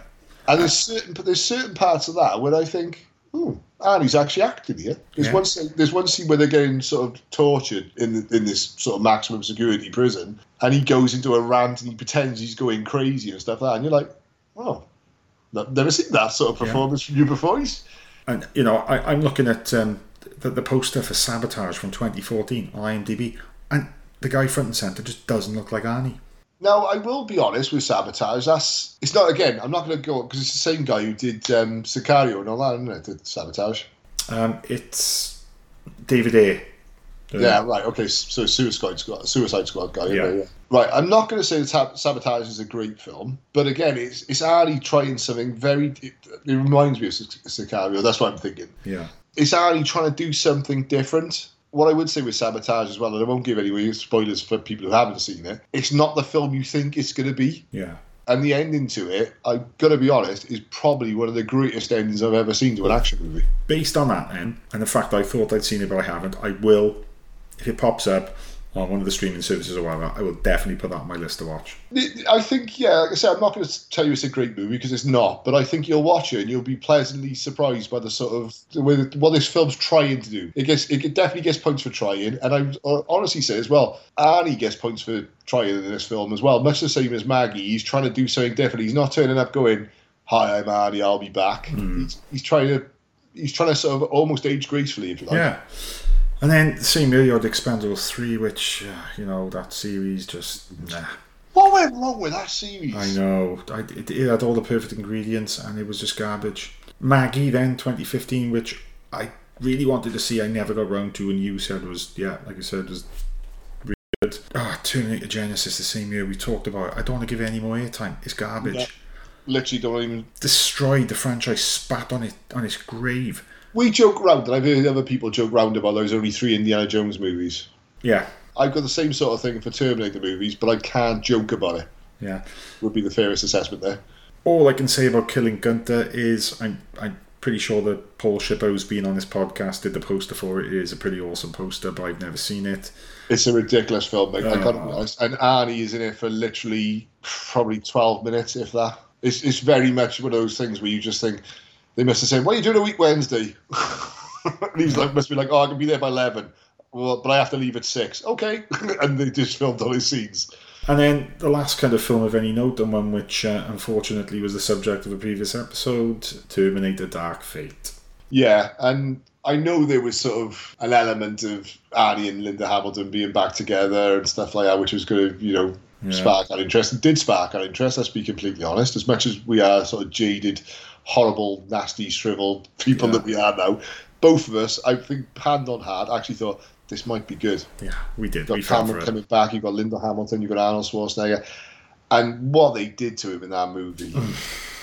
Oh, I know. Christ, I've never seen. I almost I didn't know whether I was angry at Arnold or whether I wanted to give him a hug after seeing that movie because I just thought, oh god, what have they done to you? And then, you know, that's it really. Uh, you know, films of note. And Well, oth- other than this, this new series he's got, Food now on Netflix, which I've seen. I think I've watched the first two or three episodes of. I'm going to be completely honest with you, it's not great. No, I view this not. But then, the one thing we've got to say that whilst this latter part of his career is playing out, the third part of the documentary is playing out. Third part titled The American, where Al Schwarzenegger, to the shock and awe of many, steps full on into politics in a Yeah. big way. And he fights his way to become the governor of California. And it was this part of the documentary that I thought, is this going to hold my interest? And It, it was it was the one element where I thought "Ah, I can give or take on this one. it really did um, hold my interest throughout, and I, I just had a completely different view of him. And do you know that the, my one takeaway from this was this was seeing Arnold Schwarzenegger as a Republican and having Democrats willingly working alongside him to the betterment of all on Yeah. environmental projects, stuff like that. And if you look now in this post-Trump era, the the very idea of that now is, is Well, just it's, it's, it's preposterous. pretty much them and us. You know, yes, it really is. not just not just in America, you know, but definitely in our country as well, where you know you're left or right. You know, there's Yeah. no sort of middle ground and stuff like No. that. And again, politics is a different. You know, we might have people who love listening to this and might listen. You know, might be so strongly opinionated one way or the other that they might sort of think, "Oh God, you know, I don't want to listen to that. that those two are completely wrong." And I fully accept that. That's the thing. You shouldn't talk about religion and politics with your friends. No. And every and every one of our listeners, I like to think of as a friend. Yeah. But what I will say is, obviously, the documentary's shot a certain way and it's geared a certain way and stuff like that. And I've no doubt that people who are more politically savvy than me could say, "But what about this?" or "He did that," and yeah, like Yeah. completely valid arguments there. But like you say, that one element of, I think he went into that thinking, "I can do good," but for, for a while, it was almost seen as a sort of novelty factor. It- there was there was a lot of idealism with him, wasn't there? Yeah, but there was also that sort of element where you thought he did generally want to do a good job, and I, I, I think anyone who becomes a politician, why would anyone want to become president? You know, is Yeah. you know when you look at it, it's not a massively paid job. And, you know, why would anyone want to be a politician? You know, it's, Yeah. it seems to be a sort of almost an ego boost thing. So I'm not saying his ego didn't play a factor in there, but I also think there was an element that that guy generally wanted to do good for the world. Yeah, and you know there was there were bits where I, I defy anyone to, to be critical of that. You know that message he sent out to the Russian soldiers when the war you know with the Ukraine broke out, and he was warning the Russian soldiers about them essentially being indoctrinated by their own government, pointing back to the you know what happened in the First and Second World Wars, and it, it was just the the intent. The way that message came across, it was just If, if that if, if that was done as a sort of publicity thing to sort of boost his ratings, if you like, then I would say that was his greatest performance because that was the most sincere, one of the Yeah. most sincere things I've ever seen. I will convert. I'll, I'll flip that as well. The, the sort of screw your freedom or fuck your freedom or whatever he did when people were refusing vaccinations and stuff like that sort Yeah. of counteracts against that. But I think, you know, like you say, that that message to the Russian people, that was literally the stuff of Nobel Peace Prize. and you know I think by that point he'd stepped down from politics, hadn't he? Certainly Yeah, this, that, uh, that was done just like you say. The Yeah. sort of ending to this, you know, this documentary was the older I get, the real, the more I realise, you know, we shouldn't be at war with each other. We should try and love each other. We should Yeah. try and help each other and stuff like that. And like it was it was really sad to see the the, the breakdown of his marriage. There, yeah, so there's one line in there where he's, you know, when he said the kids still come to visit, but it's not the same. We're not a family anymore No. and stuff like that. And you know, without getting too personal, I mean, you know, we've said before, you know, we're, we're both fathers and stuff like that. I've, I've been through a divorce. You know, I've been through the, the separation of being kept away from your children and stuff like that. Yeah. That bit, I got to be honest, I just thought really pulled at my heartstrings. Uh, As well as something else, as well, and towards the end of that sort of documentary, I, thought for everything you've got in your world and everything you've achieved, sometimes it just seemed like you're like this man just rattling around in a mansion on your own. And I, just know. thought there was something very sort of heartfelt and very sort. Of, and I don't think that was the emphasis behind it. I don't. No, I don't, because he. I'm sure he's happy. He's got he's got children who he loves, and he's got a really great relationship with Maria. He's got Chris Pratt as a son-in-law. I mean, who, who, Exactly. who asked for more? Star Lord is his son-in-law. I mean, wow. And and then uh, you know, uh, as, as if as if that wasn't enough, then you Enough. get this sort of thing of because I've always said like you know literally I've, I think I've said it for like the last sort of 10 15 years I wouldn't say always because it's been the last 10 15 years when someone you grew up uh, sort of like in awe of passes away no. it's always really sad isn't it you know we've had a few haven't we we've had like Oh, you know yeah. We've had a few sort of like icons of our youth have passed away over the last couple of years and I've always thought geez, I'm not going to be able to handle it with Arnie or Sly go. And then towards the end of that, where I mean, let's be honest. I mean, Arnold, you know, he's built still built like a fucking truck, like you know, Oh, and he's yeah. still he's he's still the sort of epitome of sort of macho-ness and manliness, if you like. But he also looks old, doesn't he? Yeah, he does. like yeah. as he was walking around the mansion on his own, and again, what we're coming on to now, speaking about Franco as well, uh, with Franco Columbu, and he sort of talking about how he misses him every day, and and then you could see he was sort of contemplating his own his own mortality as well. Really struck home with me. I got to be honest, I'm quite getting quite sort of emotional thinking about it. But when I was watching it, I was thinking, "Don't cry, don't cry." It's not what I even want. Oh, right, I was the same, and and it made me think of you know, thank God this documentary has come about and it's given us the kick up the backside to finally devote an episode to Arnold Schwarzenegger, and we don't wait until the guy finally passes away and then we're doing a kind of yeah, in sort of memorial. yeah in memoriam of him, and we're doing it now while the guy is still alive because you know he's still very active on Twitter and he's you know he's still very much you know kind of still in the public eye, and and like you say, you know, on the whole, politically, you know, he seems to be wanting to do good. I mean, whatever your opinions are on global warming, whatever your opinions are on vaccinations or war or whatever like that, he's he always seems to come across as he just wants what's best. You know, he doesn't seem to you know, try and ran it home like you know. yeah, and I like you know the thing I like about the documentary was it didn't brush under the carpet the allegations of sexual misconduct that were made, and he I always think when there's no smoke without fire, is there? Let's let's be completely honest. And when you know, I think if someone comes out and accuses someone of something, I like to think that I don't see things as black and white. I think there's two sides to every story. I think there's certain times that situations can be misread. And let's be honest as well, just because someone says you did something doesn't mean you did it. When it becomes like a snowball effect where more and more things are coming out and you think, well, there's got to be an element of truth to this. And I've no doubt that someone who's as big and large a personality as he, as he is, and definitely as ego driven as he was, at a certain stage of his life, probably thought that he could have and do whatever he wanted oh absolutely of course yeah you know. And I'm not making light of that in any situ- in any situation. I'm not trying to say that he, you know, like I said, I'm not trying to, you know, give him a pass or anything like that. But he did, you know, he didn't sort of sit there and say, "Oh yeah, I did everything that was said about me," but he did admit, didn't he, that yeah, my actions in the past have been incorrect, you know, and Yeah, no, you're, right.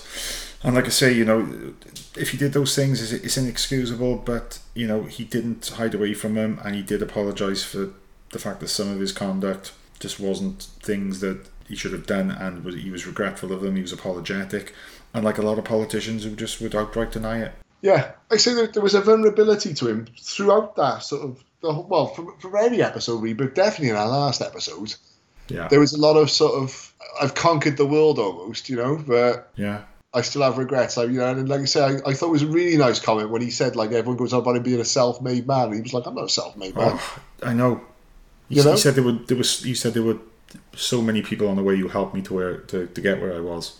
Yeah, when he sort of accepted, like you know, the fact that like if it weren't for Joe, then I wouldn't have done this. If it weren't for Frank, if it weren't for Franco, I wouldn't have done that. If it weren't for you know the political elements, he'd be sort of naming all these Yeah. sort of mentors, and uh, he's honest enough to admit that you can want something, you can really want to do something, you can try your best at something, but if you don't get the right advice, you know, there's no point driving a car blindfold, is there? You know, No, you're you're not right. You're right. And it, it was that humility in him. Yeah, it was that humility in him that just Yeah. surprised me, and, and it was it was good to see. So yeah, that brings us to the end of uh, the documentary. So scores out of ten Neil for the Netflix documentary series or mini series Arnold.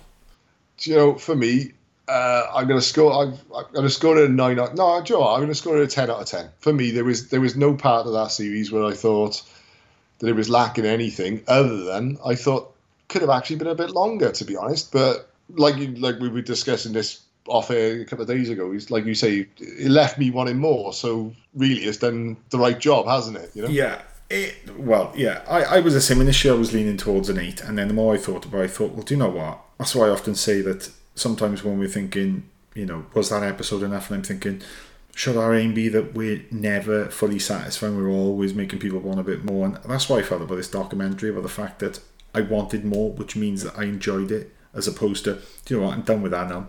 Wouldn't even watch Yeah. it again.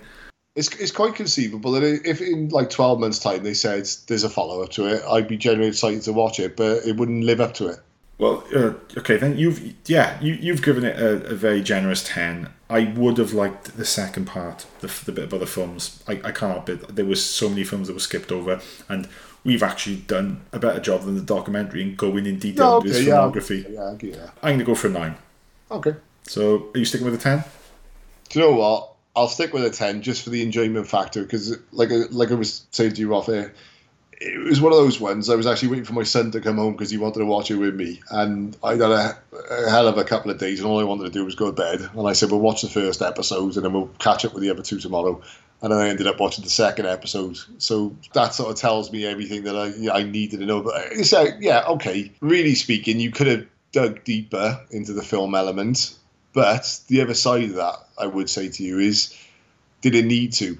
No, Um, I, maybe you not. to, you know, sometimes I think this. If you need to know more, if you want to learn more about something, we live in an age where you can go and learn Yeah. about it, and doesn't that kind of say that it's done its job? Yeah, I think you're right, mate. Yeah. So, well, you're going to go a 10, I'm going to go a 9, so that's an average of 9.5. You always round up when it's 0.5, so that's a 489 verdict for Arnold of 10 out of 10. So that's it, Neil. We finally covered the big man, the Austrian oak. Yeah, and I, you so I'd be completely relieved that we have really, I know. because Yeah, I think we, we, we did it the right time, didn't we? God forbid we could have been doing this as a memorial Oh. sort of thing, as a tribute. And the other side of it is, it's really kick-started the fact that we've got to do certain films need to be addressed on this podcast, don't they? Yeah, but that's, that's, the beauty of it. There's so many classics we've yet to cover. Yeah. So that's it. That's our review of Arnold and our celebration of the career of arguably our most revered big screen icon. And if you've enjoyed the episode, please give us a like. Make sure you subscribe on your podcast platform of choice so you never miss an episode. And please leave us a positive review, especially if it's on Apple Podcasts. You can find me on Twitter and Facebook at Sky Movies. Uh, Neil, where can people find you if they want to arrange a spot in session at your local gym? I have been doing a bit of press for this one. I'm like, um, you can uh, you, you can laugh at me on the at, on Twitter at Neil underscore Gaskin. And you can find us all on Twitter and Facebook at Film89UK. So until next time, stay safe, be excellent to each one another, and I almost dread him where he's going to go with. But more importantly, we'll be back. Ah, oh, perfect.